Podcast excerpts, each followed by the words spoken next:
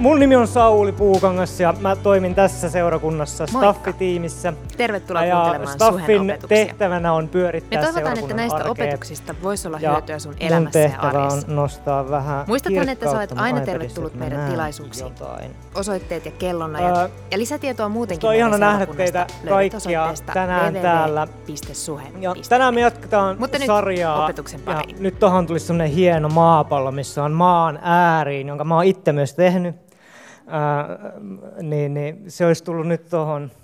Mutta tässä sarjassa me syvennytään apostoleiden tekoihin. Ja kun puhutaan apostoleiden teoista, niin, niin me itse asiassa ollaan puhuttu, ne, jotka on suunnitellut tätä sarjaa siitä, että itse asiassa toi nimi on vähän, vähän ehkä väärä.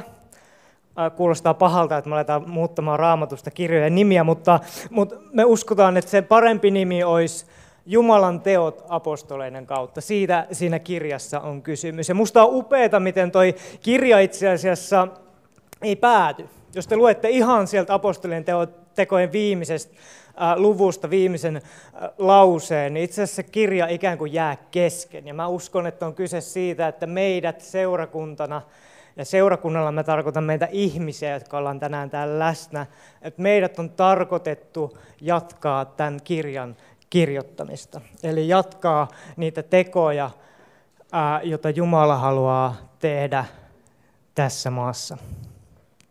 Viime kerralla Rauno puhui ää, Pietarista ja hänen kaikista epäonnistumisistaan. Ja vaikka niistä kaikista epäonnistumista huolimatta Pietaria Jumala käytti ja voimakkaasti käyttikin. Lisäksi Rauno kutsui meitä ja haastoi meitä antamaan enemmän tilaa pyhälle hengelle meidän elämässä. Ennen kuin me hypätään tämän päivän aiheeseen, eli temppeliin, ää, niin mä vielä pyydän, että hetkeksi painetaan meidän päät rukoukset ja siunataan vielä tämä sana, mitä mä tullaan lukemaan. Rakas Jeesus, kiitos tästä illasta tai iltapäivästä.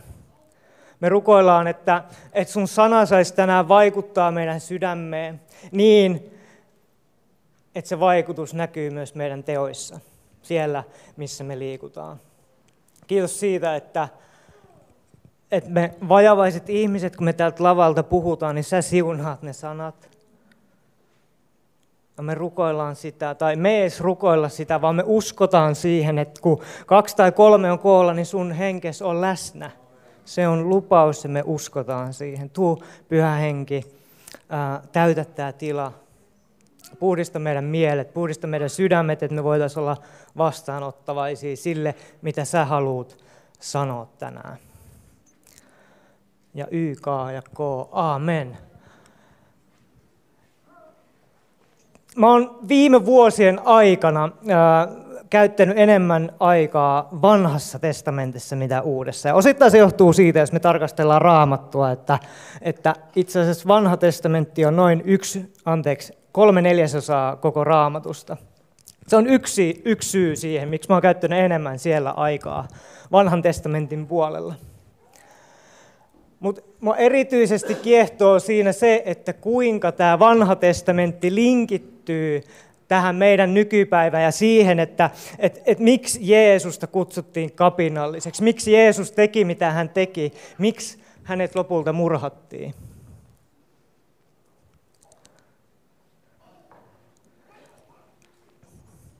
Vanha testamentti auttaa mua ymmärtämään sen, että et, et mitkä on munkin juuret ihan oikeasti, että mit, missä, missä on mun juuret.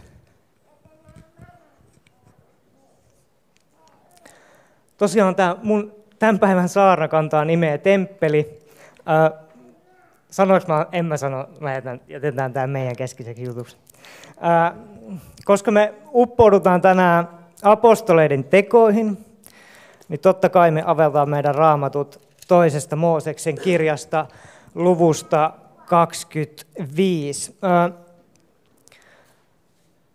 Mä pik, pikku backstory ennen kuin mä sanon uudestaan kohta sen, mikä se on. Hei, kiitos Jees. Yes, ihanaa.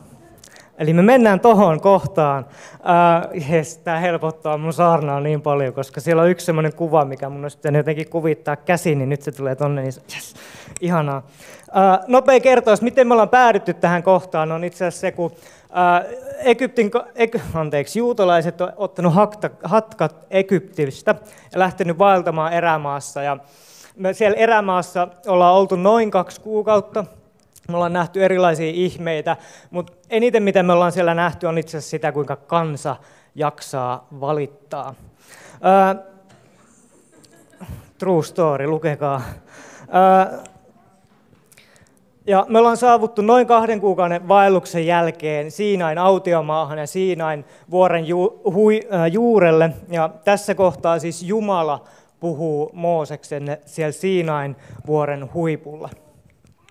Eli siellä se taustalla nyt onkin jo. Eli mä luken, luen äh, luvusta 25 jakeet 8 ja 1. Heidän tulee tehdä minulle pyhäkkö, niin että voin asua heidän keskellään. Tehkää asumus ja kaikki sen esineet tarkoin sen mallin mukaan, jonka minä sinulle näytän. Mulla ja mun vaimolla oli opiskeluaikoina tapana matkustaa yksi-kaksi kertaa vuodessa ulkomaille. Ja te tiedätte, kun opiskelijana sä lähdet, lähdet reissuun, niin sä säästät ihan kaikesta, siis aivan kaikesta säästät. Tuohon aikaan, kun me vielä opiskeltiin, niin, niin datamaksut oli aika kalliita. Ja missä hotelleissa ei ollut tai ravintoloissa mitään free wifi-kylttejä, että voi mennä dataan sinne.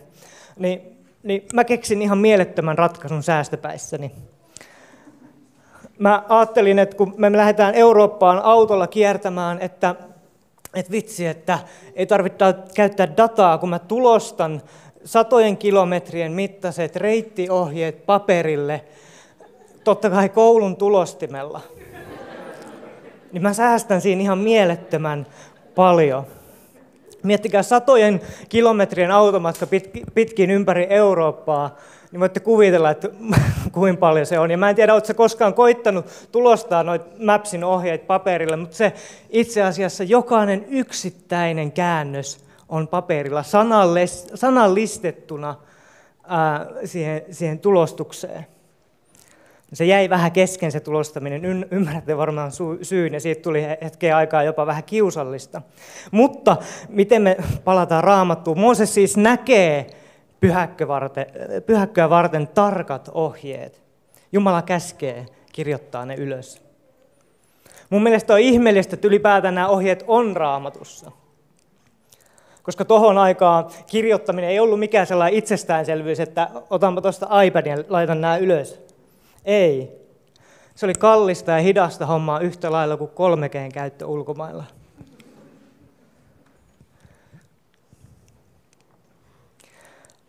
Miksi tuhlata rahaa ja aikaa johonkin näin tylsään? on ihan rehellinen kysymys. Mä en tiedä susta, mutta kun mä alan lukea raamattua, niin siellä on joitain semmoisia kohtia, jotka on silleen, että öö, kannattaakohan mua edes jatkaa tätä?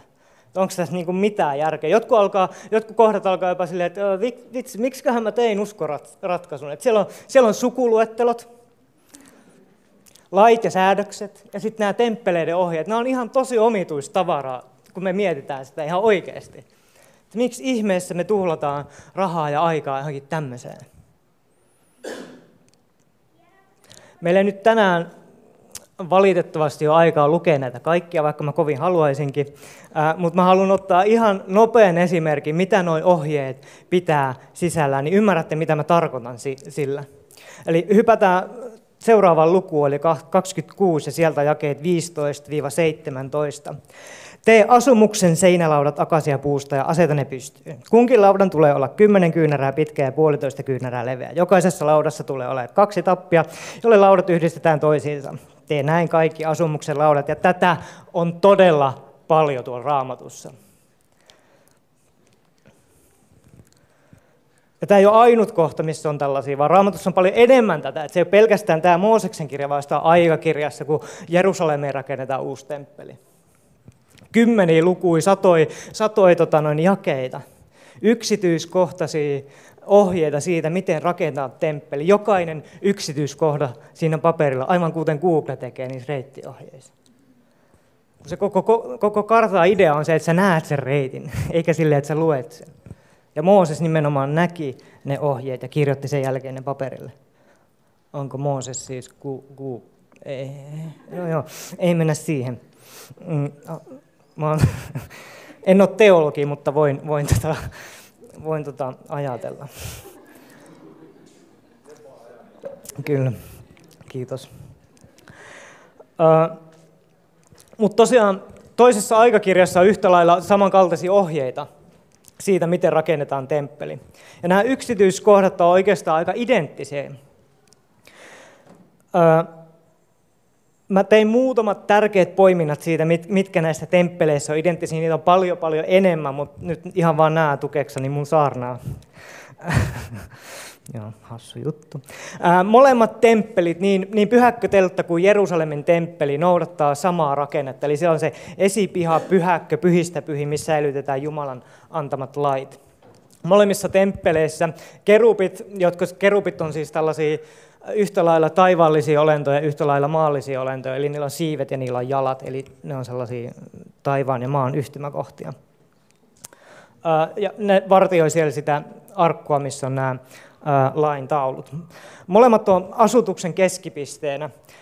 Ilmestysmaja keskellä Israelin leiriä ja Jerusalemissa taas temppeli kaupungin korkeimmalla paikalla. Ja näitä yhtymäkohtia on paljon muitakin, mutta näissä ehkä ne isoimmat. Se, miksi nämä yksityiskohdat on tärkeitä, on se, että Raamattu haluaa kertoa meille, että nämä molemmat temppelit itse asiassa heijastaa puutarhaa Edenissä. Ja nyt me katsotaan se hieno kuva, minkä mä oon myös itse piirtänyt ja Googlesta kääntänyt. Eikö se ole upea? Äh, mutta tämä rakenne itse asiassa toistuu raamatussa aika usein. Tällainen kolminainen rakenne, niin kuin isä, poika ja pyhähenki on muun muassa hyvä esimerkki. Mutta temppeli tässä vasemmalla, eli sillä esipiha, sitten on pyhä, sitten on pyhistä pyhiä. Eden, puutarha Edenissä ja elämänpuu keskellä sitä puutarhaa. Nämä, siellä on oikein raamatun paikatkin, jos haluatte käydä tarkistaa, että tämä pitää paikkaansa. Ja tämän takia nämä ohjeet on aidosti tärkeitä raamatussa. Et me auttaa meitä ymmärtämään, mistä temppelissä on kysymys. Ja itse Henkka ties kertoo, Henkka on aina se teologi, kenen puoleen mä päädyin, kun mä oon silleen, että voinko mä sanoa tälleen. niin, et, et juutalaiseen tapaan itse asiassa kuuluu se, että näitä kohtia, näitä temppelin rakennusohjeita hitaasti luetaan meditoiden ja näin päästään käsis osaksi taivasten valtakuntaa. Et näin ikään kuin taivas tulee maan päälle. Mutta mä väitän, että näillä ohjeilla ja temppeleillä ei ole mitään merkitystä, ellei Jumalan henki elä niissä. Me voidaan lukea, kuinka Jumalan henki laskeutuu temppeleihin. Luetaan tuolta ö, toisesta Mooseksen kirjasta luvusta 40, jakeet 34-38. Silloin, pei, ää, peippi, anteeksi, silloin pilvi peitti ilmestysmajan ja Herran kirkkaus täytti asumuksen. Eikä Mooses voinut mennä ilmestysmajaan, sillä pilvi oli asettunut sen päälle ja Herran kirkkaus täytti asumuksen. Aina kun pilvi kohosi asumuksen päältä, israelilaiset lähtivät liikkeelle. Niin tapahtui koko heidän vaelluksensa ajan, mutta ellei pilvi kohonnut, he eivät lähteneet liikkeelle, ennen kuin tuli päivä, jona se taas kohosi.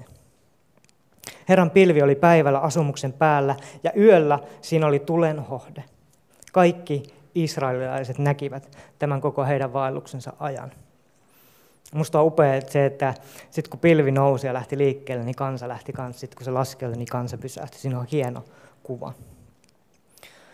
Sitten me voidaan lukea itse asiassa siitä toisesta temppelistä, joka on siellä aikakirjan puolella, toisesta aikakirjasta, luvusta 7, jakeet 1-3. Ja tämä on itse asiassa, kun nyt tämä temppeli on just saatu valmiiksi ja Salomo on ruke, rukoillut pitkän pitkän rukouksen, joka edeltää tätä kohtaa, niin tapahtuu seuraavaa. Kun Salomo oli lakannut rukoilemasta, taivaasta lankesi tuli, joka kulutti polttouhrin ja teurasuhrit ja Herran kirkkaus täytti temppelin. Niin etteivät papit voineet mennä Herran temppeliin, sillä Herran kirkkaus täytti sen.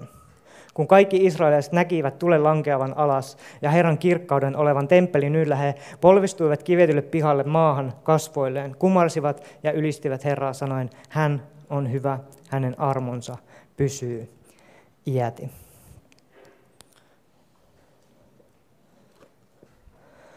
Aivan kuten pyhäkkö, pyhäkkö telttaan ja temppeliin, niin myös apostoleihin laskeutuu pyhä henki. Ja lähtökohtaisesti siis temppelien tehtävä on tuoda taivas maan päälle, paikka Jumalalle asua kansansa keskelle. Temppeli ilman henkeä on pelkkä rakennus. Pyhä henki tekee talosta kodin. Miksi ihmeessä mä puhun sit vanhan testamentin temppeleistä, johtuu nimenomaan tuosta, miten pyhä henki vuodatetaan apostolien teoissa. Jos me mennään tuonne uuteen testamenttiin, apostolien tekoihin jake, äh, lukuun 2 ja sieltä jakeet 1-4. Kun helluntaipäivä oli tullut, he olivat kaikki yhdessä koolla.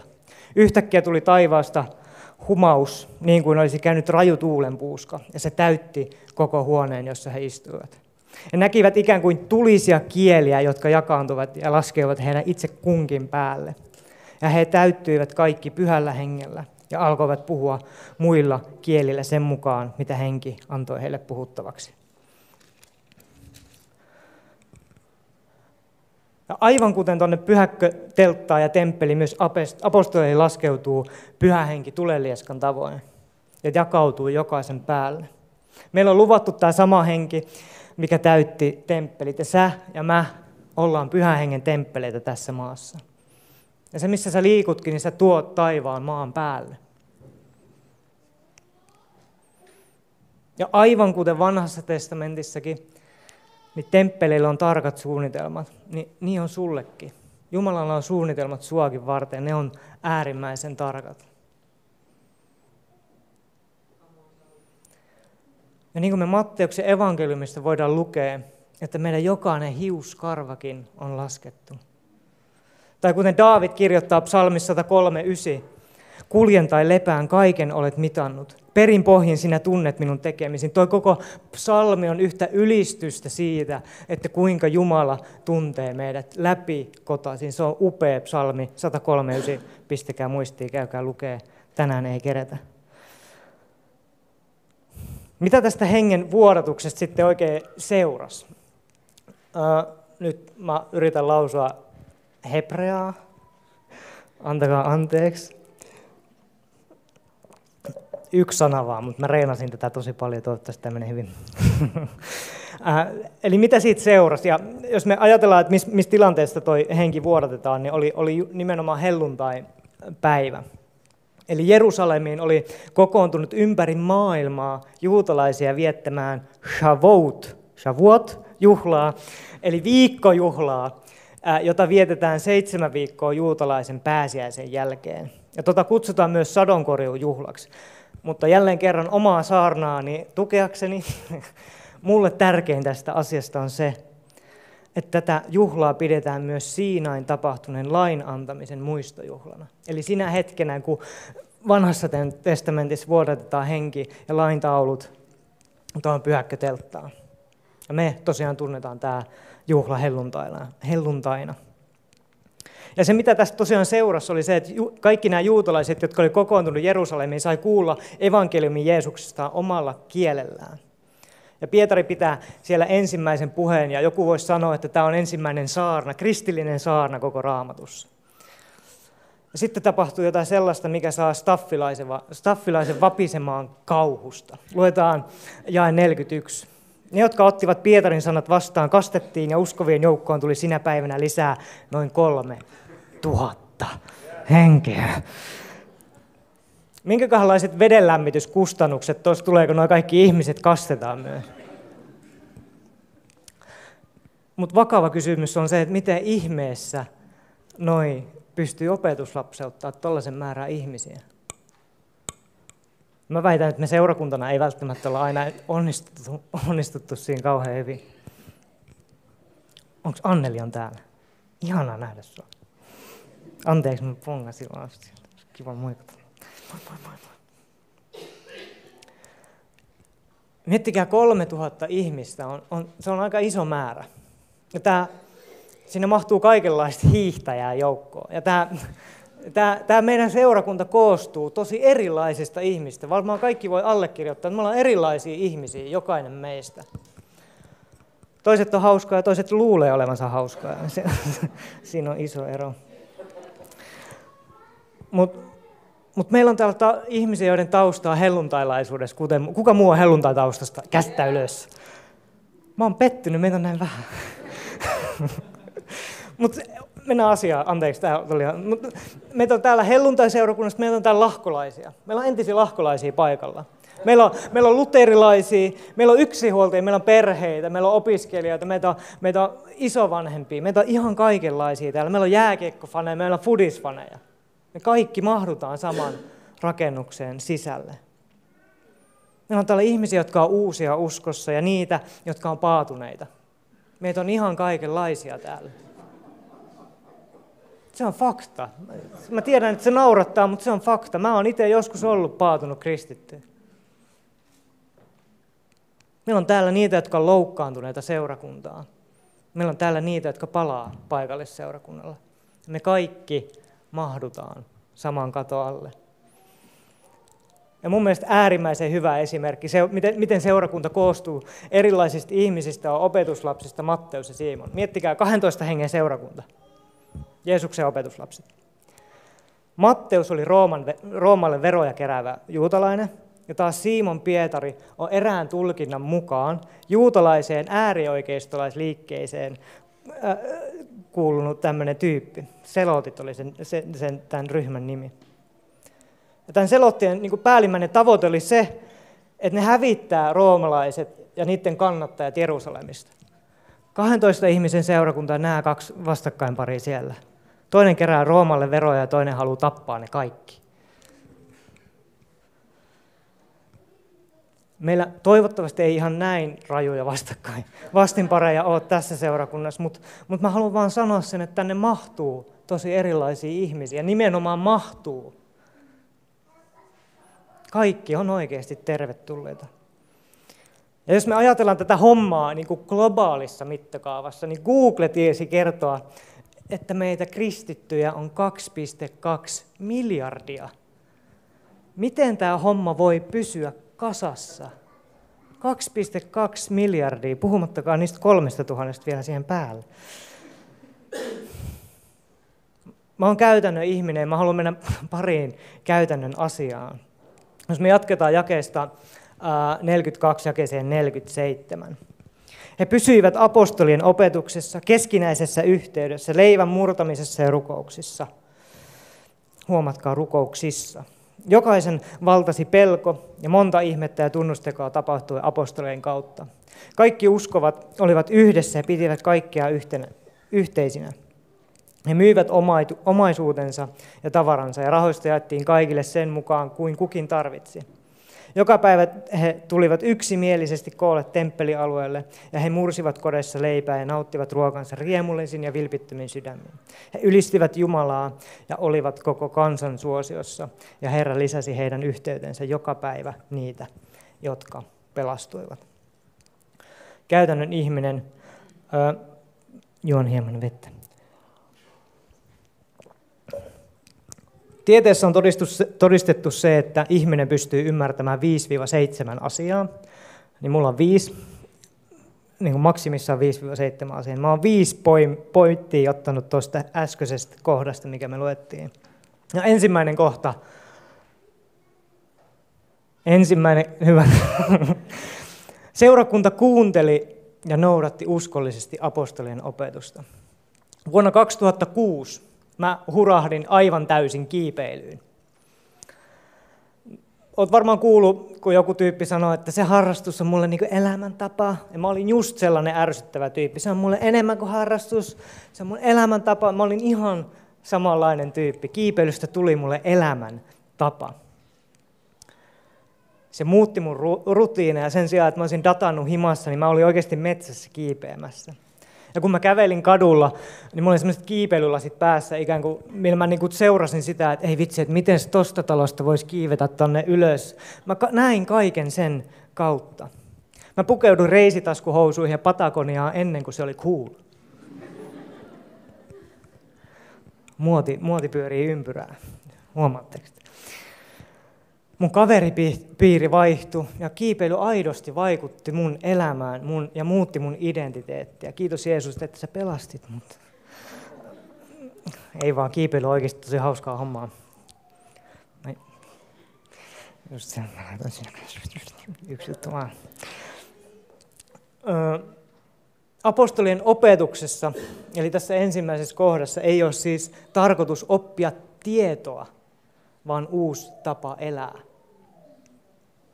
Miten Jeesuksen esimerkki esimerkki vaikuttaa meidän elämän jokaiseen osa-alueeseen, työhön, vapaa-aikaan, perheeseen, parisuhteeseen, siihen mitä me ostetaan, mitä me katsotaan telkkarista, tai okei, okay, ehkä vähän isommin, että miten me kulutetaan meidän aikaa. Ja mä nyt en tarkoita, että meidän pitäisi jotenkin pukeutua sama, samalla tavalla. Mun mielestä olisi, mä kyllä tykkäisin siitä tosi paljon, mutta joku voisi pitää tätä sitten lahkona, mutta, mutta, mutta joku pitää jo, niin ei sillä ole sinänsä enää mitään merkitystä. Öö,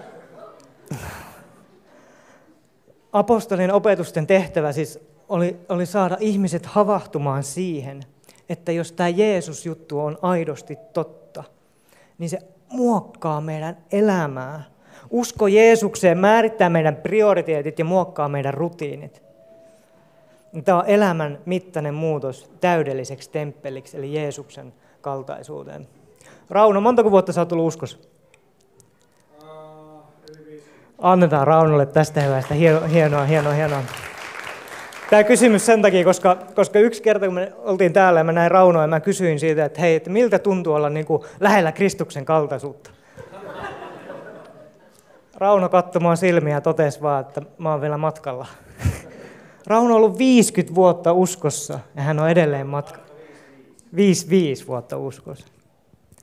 Eli miten Jeesuksen elämäntapa tässä päivässä muokkaa meidän rutiineja lähemmäksi Kristuksen kaltaisuutta. 55 vuotta ja sitten on vieläkään maalissa. No miettikää. Upeeta. Ihanaa, että sä oot täällä. Toinen pointti. Ää, alkuseurakunta söi yhdessä. Mitä ihmettä? Mitä tämä tarkoittaa? Tämä ei tarkoita sitä, että me mennään tämän tilaisuuden jälkeen Harju Kasi juomaan lasillinen viiniä ja sitten lähdetään himaan. Ei. Tämä syöminen yhdessä tarkoittaa sitä, että me jaetaan meidän elämä, aidosti avataan meidän ovet toisille ihmisille. Tämä on meille todellinen haaste tässä ajassa. Jotenkin tuntuu tosi vaikealta kutsua vaikka joku ihminen kylään, että tuu, tuukko syömään. He mursivat myös leipää tuon syönnin yhdessä. Se on tapa myös muistaa Jeesuksen tekemää työtä. Kolmas kohta. He jakoivat omastaan. Edellä mainitut vanhan testamentin temppelien rakennustyöt itse asiassa alkaa joka kerta sillä, kun kerätään rahalahja. Minkä avulla nämä temppelit sitten saadaan läjään. Ja temppelien pappien tehtävät oli myös pitää huolta yhteiskunnan köyhimmistä ja huono-osaisimmista. Ja mä uskon, että apostolit teki tätä samaa. Me voidaan lukea, en pelkästään usko, vaan me voidaan lukea, että he teki tätä samaa. Ja mä uskon, että meidät on kutsuttu tekemään myös tätä samaa. Neljäs kohta. Seurakunta ylisti Jumalaa siitä, mitä hän oli tehnyt. Ja lisäksi he rukoili, ja tässä kohtaa tulee jännä kohta, koska täällä mun raamatussa lukee, eli raamattu kansalle käännöksessä, että pysyivät rukouksissa, mikä tarkoittaa siis, että he edelleen noudatti juutalaista tapaa rukoilla. Eli no, Henkka tulee puhumaan siitä ehkä myöhemmin lisää, niin mä en mene liikaa siihen. Eli muutaman viikon päästä puhutaan aiheesta juutalaisuudesta kristinuskoon. Viides kohta, he kokoontuivat temppeleissä ja kodeissa – tai isoissa ja pienissä ryhmissä voidaan myös kääntää tämä. Tässä me ollaan seurakuntana menty vihkoon. Rehellinen. Me ollaan menty vihkoon tässä välillä. Me ollaan yritetty olla trendikkäitä. Ja tällaisen trendikkään seurakunnan keskeinen idea on madaltaa kynnystä osallistumaan seurakunnan tilaisuuksiin. Tämä kynnyksen madaltaminen yleensä tapahtuu niin, että me tehdään tästä jotenkin tosi cool ja jotenkin silleen niin kuin maailmassa on, eli ikään kuin jotain artistin keikkoja. Mutta kun ylistäjät tulee tänne soittamaan, niin ne ei ole mikään bändi, vaan ne on ylistäjä. Ne on ylistämässä Jumalaa, kuinka suuri hän on. Ja mä en sano, että tuon kynnyksen madaltaminen on jotenkin huono juttu. Mutta meillä on jotain muuta tarjottavaa kuin tilaisuudet. Meillä on sanoma, jonka pitää olla aina kaiken keskiössä. Ylösnoussut Kristus ei ole mikään trendi, joka menee ohi sitten, kun seuraava hu- uusi hieno iPhone julkaistuu. Me ei haluta tehdä tilaisuuksia, me, vaan me halutaan luoda tilaa, jossa taivas ja maa kohtaa. Ja ilman pyhää henkeä tämä meidän temppeli on pelkkä rakennus. Pyhä henki tekee talosta kodin. Ja näiden sunnuntaitilaisuuksien lisäksi meillä toki on pienryhmät. Eli meitä kristittyjä ei missään vaiheessa ole tarkoitettu vaeltamaan yksin. Vaan nämä pienryhmät on nimenomaan sitä varten, että sä voit jakaa sun elämässä ilot ja surut sun lähimpien hengen heimolaisten kanssa. Ja parasta kiipeilyssä on aidosti se, että sitten kun tulee kirjaimellisesti seinä vastaan, niin sitten tulee joku frendi, frendi siinä vieressä, mistä voit kysyä, että hei, miten sä tekisit tämän, miten sä menisit tuosta ylös.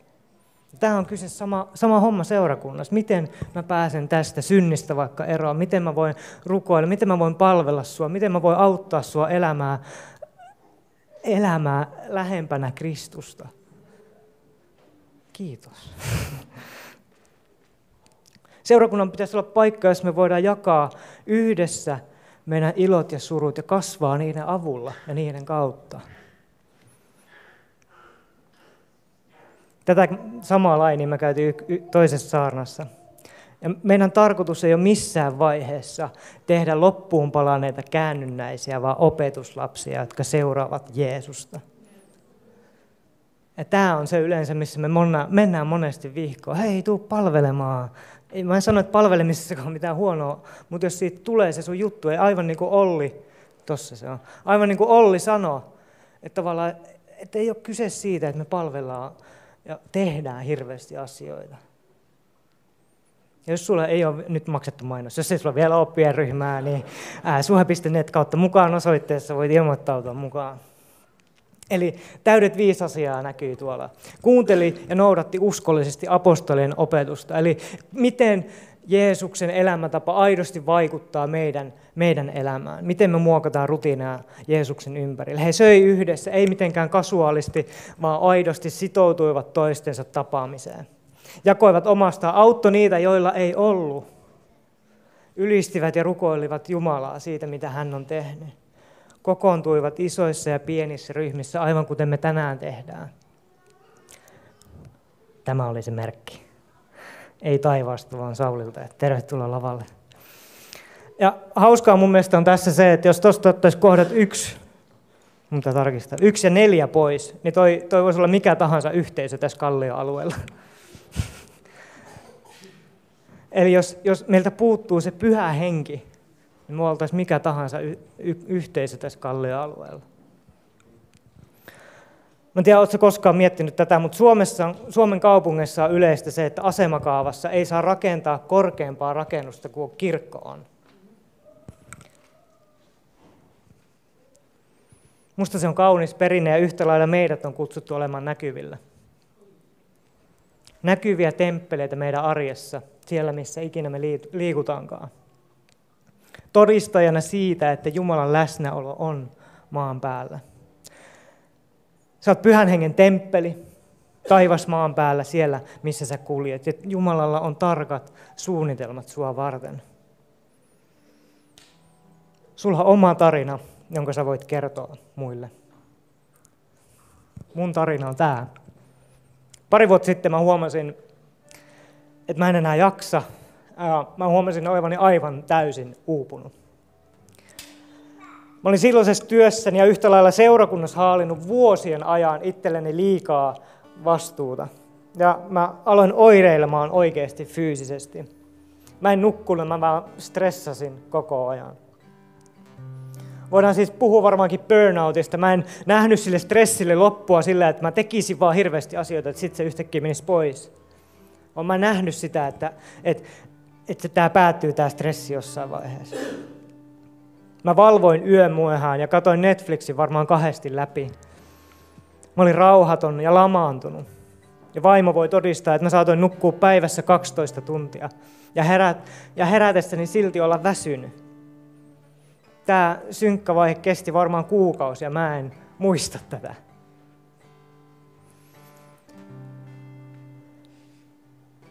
Mä oon tänään aivan äärimmäisen kiitollinen siitä, että mä sain apua. Ja kiitos mun vaimon, joka, joka rohkas mua oikeasti hakemaan apua. Mä kävin työpsykologilla ja mulla oli työnantaja, joka antoi tehdä mun viisi, ää, nelipäiväistä työviikkoa viiden päivän liksalla. Se oli ihan mieletön siunaus. Kaikki ne ystävät, jotka tuki mua silloin, kun mä olin ihan täys mulkku suoraan sanottuna. Kiitos Anssi siitä.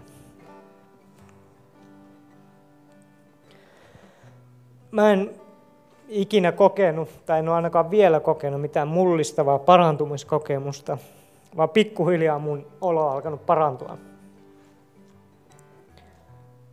Mä en nyt näe mitään, kun mulla on kyyneleet silmissä, anteeksi. Kattokaa, miehetkin voi itkeä.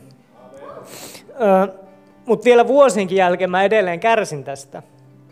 Mä huomaan välillä vältteleväni vastuuta. Mä en innostu asiasta enää niin herkästi. Mutta mä oon edelleen matkalla pienin askelin.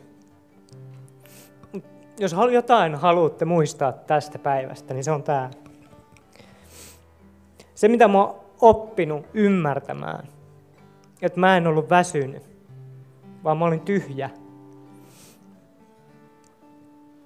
Mä yritin täyttää mun temppelin kaikilla muulla kuin raamattu kehottaa sitä täyttämään. Mä uskon, että Jumala pysäytti mut. Mä en enää suostu pelkäämään elämää, vaan mä haluan seistä täynnä henkeä olevana temppelinä siellä, missä mä liikun. Todistajana siitä, että hän elää. Mä tarvin Jeesusta ja mä tarvin pyhän hengen täyteyttä, jotta mä voisin olla se temppeli, mihin Jumala on mut kutsunut. Ja meillä jokaisella, ihan jokaisella meistä on oma tarina kerrottavana. Sen takia Jumala on asettanut sut sinne siellä, missä sä oot. Sinne sun työpaikkaan, sinne sun arkeen, missä ikinä sä liikutkaan. Tämä maailma, missä me eletään, välillä pakottaa meitä juoksemaan seuraavan trendin perässä. Ja huomatkaa sanavalinta seuraavan trendin perässä. Ei sen tämänhetkisen, vaan sen vasta, mikä on tulossa. Eli me mennään koko ajan tälle eteenpäin.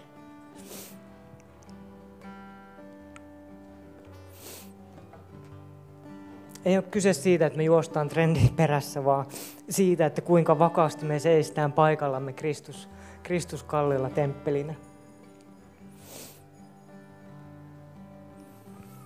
Ja jos susta tuntuu tänään, että sä oot, oot pelkkä tyhjä rakennus, johtuu se sitten uupumuksesta, burnoutista tai siitä, että sä oot väsynyt uskontoon tai seurakuntaa, Jumalaan tai mihin tahansa.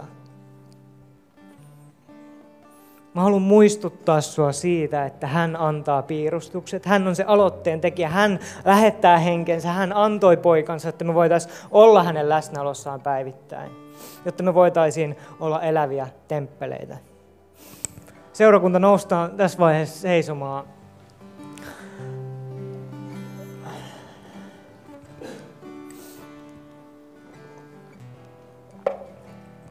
Mä haluan rukoilla tänään en sun puolesta, vaan sun kanssa. Sun kanssa sitä, että me voitaisiin täyttyä tänään uudelleen pyhällä hengellä. Voidaan tehdä vaikka niin, että suljetaan meidän silmät.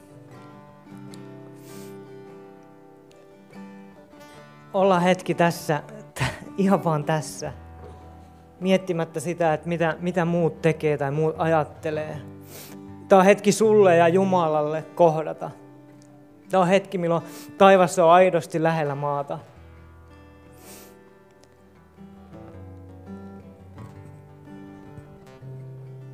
Jos olet täällä tänään ja sä kaipaat voimaa ylhäältä, sä kaipaat pyhän hengen täyteyttä, niin Sä voit nostaa sun kädet, sun ei pakko, jos sä haluat, mutta sä voit nostaa sun kädet.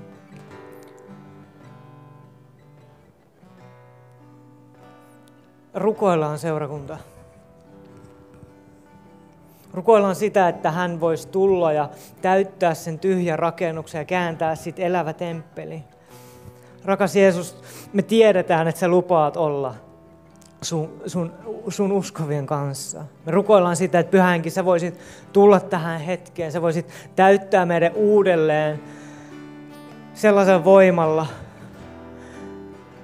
sellaisen voimalla, joka, joka uudistaa, joka vapauttaa, joka puhdistaa. Tuu pyhä henki ja täytä meidät uudelleen sun, sun voimalla. Me rukoillaan sitä, että me voidaan seurakuntana yhdessä olla sellainen paikka, mihin ihmiset kun tulee sisään, niin saa kokea sen, että sä oot läsnä täällä rakennuksessa. Sä oot läsnä siellä, missä me liikutaan. Pyhänkin tuut tähän temppeliin, täytä tää sun hengellä. Tämä on se meidän rukous. Me ei jakseta enää elää tyhjinä, me vain halutaan täyttyä siitä lupauksesta käsi, minkä sä oot luvannut. Sä oot luvannut antaa henkes, jotta se saa ohjata Sä oot, sä oot Israelin kansaa ohjannut autiomaassa niin, että sit kun pilvi nousi ylös, niin silloin kansa liikkuu ja pilvi laskeutuu, niin silloin kansa pysähtyy. Me halutaan olla toi sama kansa, joka kunnioittaa sua, joka kunnioittaa sitä, mitä pyhä henki sulla on meille sanottavaa. Tuu pyhä henki, tuu tähän hetkeen ja täytä meidät kaikki. Käy täytä sitä seurakunta, jotta me voitaisiin olla sun käytössä. Seurakunta ylistetään. Hänen nimensä on pyhä,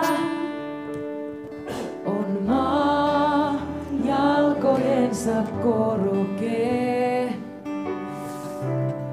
Pahan voittaneena yhä ylistys korkeimmalle. Nimensä on pyhä. On maa jalkojensa korkeen. Pahan voittaneena yhä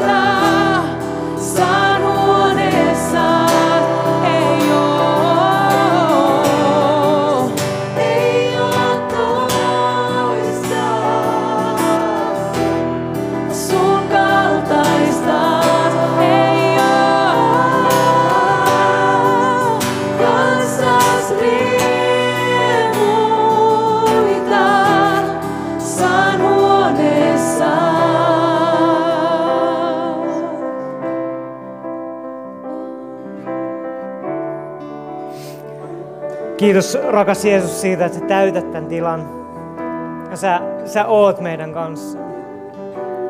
Mä haluan tässä vaiheessa tilaisuutta ja meillä on tapana ollut tehdä aina näin. Eli, eli jos sulle tämä Jeesus-juttu on ihan tuntematon, mistä mä äsken puhuin, jos, jos sä et koskaan vielä ole tutustunut tähän Jeesukseen, mistä mä oon tänään puhunut, niin me halutaan antaa sulle mahdollisuus lähteä ottamaan ensimmäinen askel sillä tiellä. Se vähintään se 55 vuotta, niin kuin, niin kuin Raunolla on takana.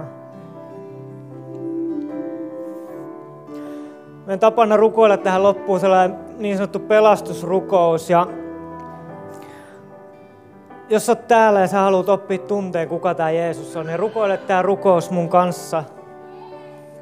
Me voidaan seurakunta yhdessä rukoilla ääneen tämä rukous, ettei kenenkään tarvi olla yksin. Tämä rukous on, missä me tunnustetaan meidän synnit ja se, että me, me tunnustetaan myös se, että me tarvitaan Jeesusta meidän elämään. Niin, että me ei enää kävellä tuolla niin kuin zombit, vaan että me oltaisiin täynnä sun henkeä. Että me oltaisiin tyhjiä kehoja, vaan että me oltaisiin täynnä Jeesuksen henkeä, pyhää henkeä. Mutta rukoillaan, toistakaa mun perässä. Rakas Jeesus, anna mulle mun synnit anteeksi. Mä haluan oppia tuntemaan sut.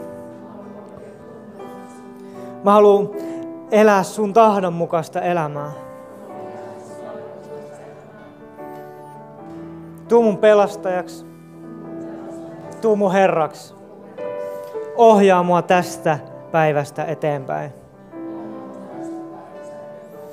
Amen. Ja jos sä tänään teit ton päätöksen, niin mä oon todella mielelläni juttelen sun kanssa. Ja jos sulla on jotain kysyttävää tästä aiheesta tai ajatuksia tästä aiheesta, mistä me mistä mä tänään puhuin, niin mä jään istumaan tuohon eteen hetkeksi tämän tilaisuuden jälkeen, niin sä voit munkaan tulla juttelee. Ja aivan niin kuin mä tuossa saarnassa sanoin, niin meitä ei tarkoitettu elämää yksin tätä elämää. Vaan jos sä teit tänään sen päätöksen lähteä seuraamaan Jeesusta, niin mun mun neuvo sulle on se, mitä mä itse olisin tarvinnut siihen aikaan, kun mä itse tein tämän päätöksen, että älä jää yksin sen asian kanssa, vaan jatka seurakunnassa käymistä. Koska se on huomattavasti helpompaa yhdessä kuin erikseen. Uh, Huon, Huon halusi jakaa vielä jotain, mitä on tänään tai tällä viikolla tullut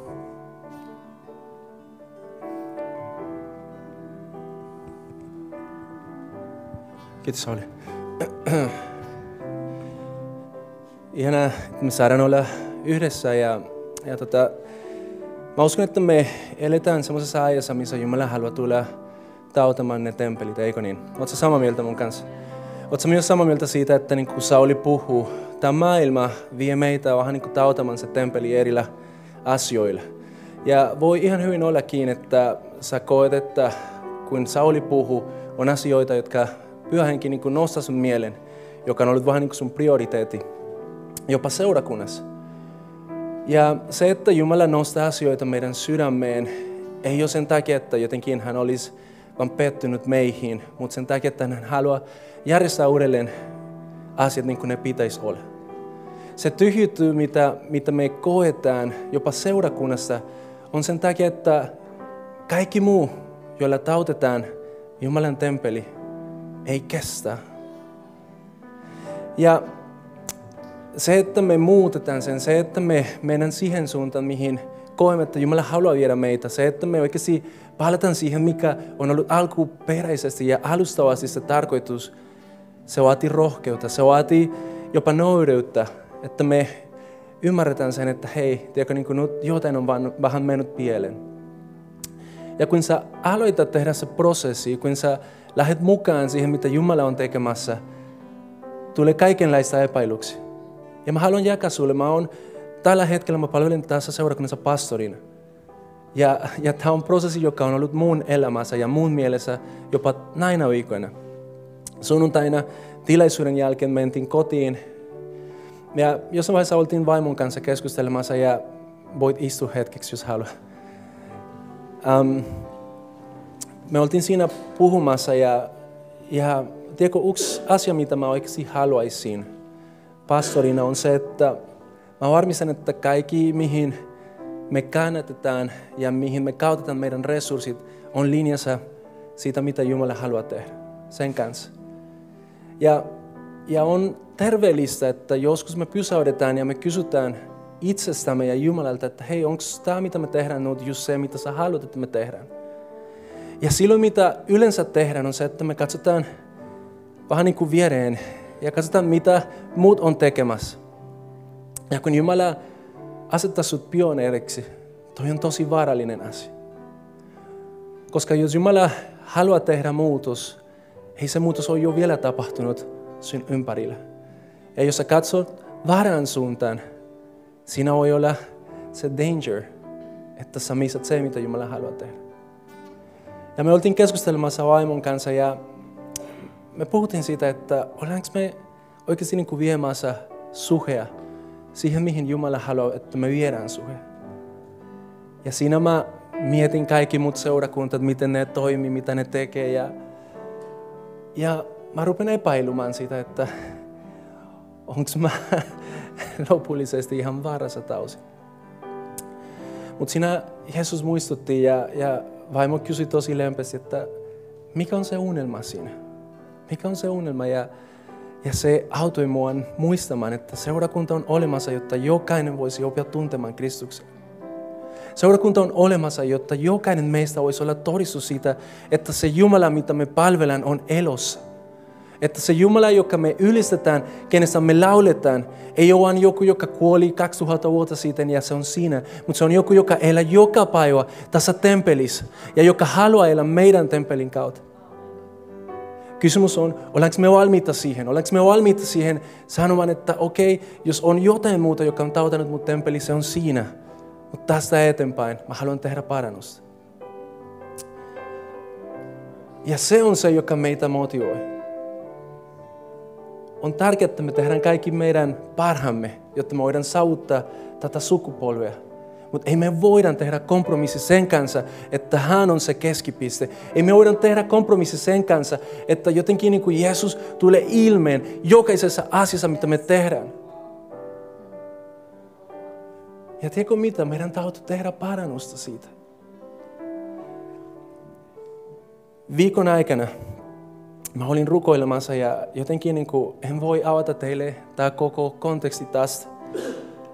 Mutta se muutos aina alkaa meistä. Ja, ja tällä viikolla me oltiin rukoilemassa Staffin kanssa sen puolesta, että Jumala, me halutaan oikeasti nähdä, että se, mistä me puhutaan apostolien teoista, voisi olla todellisuus meidän elämässä, meidän seurakunnassa. Rauno ja, ja, ja ne, jotka on ollut alussa aina muistuttaa meitä siitä, mitä Jumala teki jo muutama vuotta sitten. Osa teistä ei ollut edes syntynyt, 95. Ja, ja yksi niistä asioista, mitä ne kerron, on se, että ennen kuin ihmiset tulivat seurakuntaan, siellä oli niin pyhänkin niin voimakas läsnäolo, että ihmiset tuntisi siinä hetkessä, että hei vitsi, joten minussa on viikana ja mun täytyy tehdä parannusta siitä. Eikö se ollut näin? Ja mä mietin, että no olisi kiva, jos jotain tuommoista voisi tapahtua. Ja rukoiltiin Staffin kanssa sen puolesta. Mutta mä en tiennyt, että samana päivänä, kun mä olin suihkussa futiksen jälkeen, Jumala tulisi just tekemään sen muun elämässä. Ja siinä hetkessä mä tajusin, että joo, siis, joo, Jumala on tekemässä just tätä.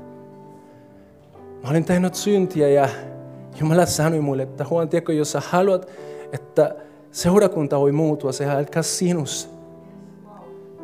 Ja siinä hetkessä suihkussa mä tiesin saman tien, että itse asiassa jotain pitäisi muuttua mun elämässä.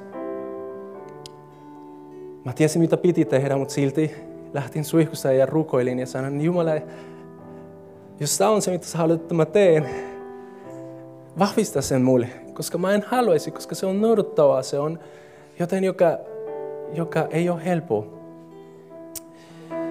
Seuraavana päivänä avasin raamatun api. By the way, hyvä on se, että sä lätät sen. Joskus Jumala puhuu sen kautta. Avasin sen päivän ja, ja, ja siinä oli raamatupaikka, joka sanoi, jos tunnustetaan meidän syntiä toisellemme, me annetään Jumalalle se mahdollisuus tehdä muutosta meidän elämässä. Ja mä tiesin siinä hetkessä, että okei, okay, asia selvä. Ei tarvi sitten miettiä uudestaan, mitä pitäisi tehdä, mutta lähdetään tekemään. Ja mä lähdin sitten siinä päivänä sillä ajatuksella, että mun täytyy tehdä tämä parannus, mun täytyy saada tämä asia hoidettu.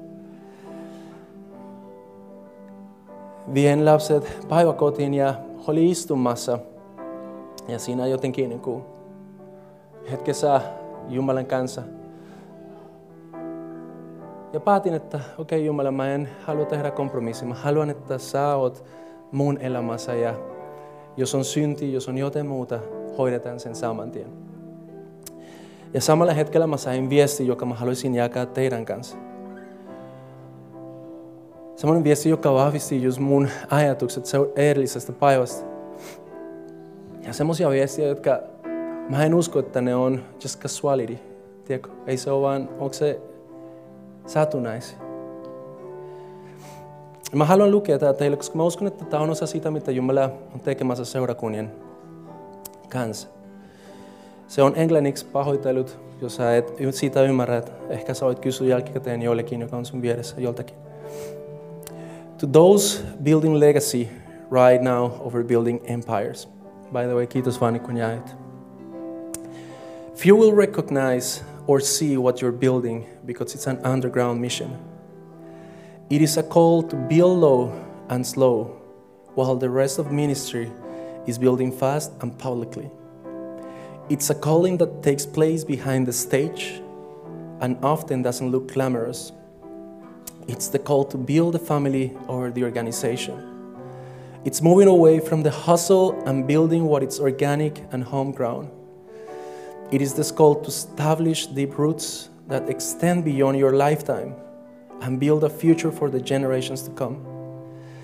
It's a call to address generational strongholds, cycles, and injustices and break down bloodlines and establish, and establish healthy ones. It's the call to set new foundations and prioritize health and wholeness over public image and reputation. It's the call to reverse the messes of the institution that builds empires at the cost of leaving orphans in its wake. It's the call to forfeit the plans and goals that produce immediate results for the building and pioneering of what takes many years to show above the surface. And many are in this tension of this call because they no longer feel the pull of the conference circuit or the appetite for the lifestyle that they once valued. It feels in many ways like you're going in reverse or have lost your favor, but this couldn't be further from the truth. The Father has thrown his mantle around your shoulders, and you have begun to burn the old cloak and begin the new, the, this new path. If this is you, then you need to know today that you're not lazy, rebellious, in error, or strange for feeling this call. This is the call of mothers, mothers and fathers to establish the family, set the table, and call in the lonely and lost. This is the call to raise up your family well, pioneer even healthier marriages, discovers God designs in covenant relationships and House of Acts community, as well as we raise up a generation that knows how to represent the kingdom well. In a time where the anti family culture of the world has begun to invade the church, God has called many to the front lines to rebuild and reset the definitions and design of God's house so, what, so we can be a force to be reckoned with. So keep going, keep building, keep forging forward on the unpopular path. En mä tiedä, puhuko tää sulle mitään. Mutta se, mitä se puhuu mulle, ainakin pastorin, on se, että we're going in the right direction. Me mennään, mennään oikeaan suuntaan. Mitä Jumala tulee tekemään, ainakin tosta kuulostaa siltä, että se on slow, mutta se on worth it. Ja hän on meidän kanssa siinä. Hän on meidän kanssa siinä. Voinko mä pyytää, että nostan vielä kerran kaikki yhdessä ja jos tämä jotenkin puhuttelee sulle, jos tämä on jotain, joka sä koet, että se on myös osa siitä, mitä sä oot viime aikoina niin kokenut. Tai Jumala vähän niin kuin sut johonkin muualle kuin mitä maailmassa on. Tässä hetkessä Jumalan edessä tehdään yhdessä parannus. Tehdään yhdessä parannus. Raamattu sanoo, hän on uskollinen antamaan meille anteeksi ja parantamaan meitä.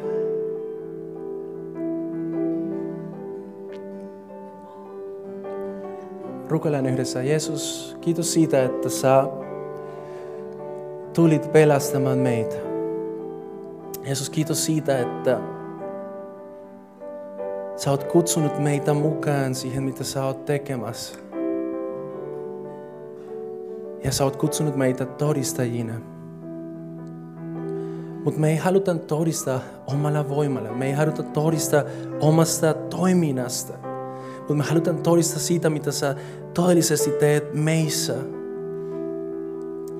Ja siksi, Jeesus, me pyydetään, että sä annat meille anteeksi siitä, että me olemme täytäneet tätä temppeli varalla asioilla. Ja me halutaan pyydä, Isä, että sä puhdistat meitä. Pyydä mun kanssa, puhdista meitä. Puhdista meitä, Jeesus.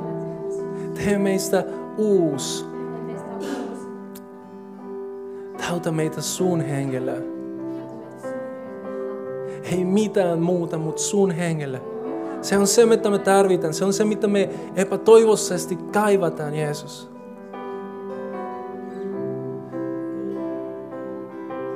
Ah, Jeesus, kiitos, että teet sen. Kiitos, sä oot uskollinen. Kiitos, sä oot uskollinen, Jeesus, pelastamaan, antamaan meille anteeksi ja parantamaan meitä.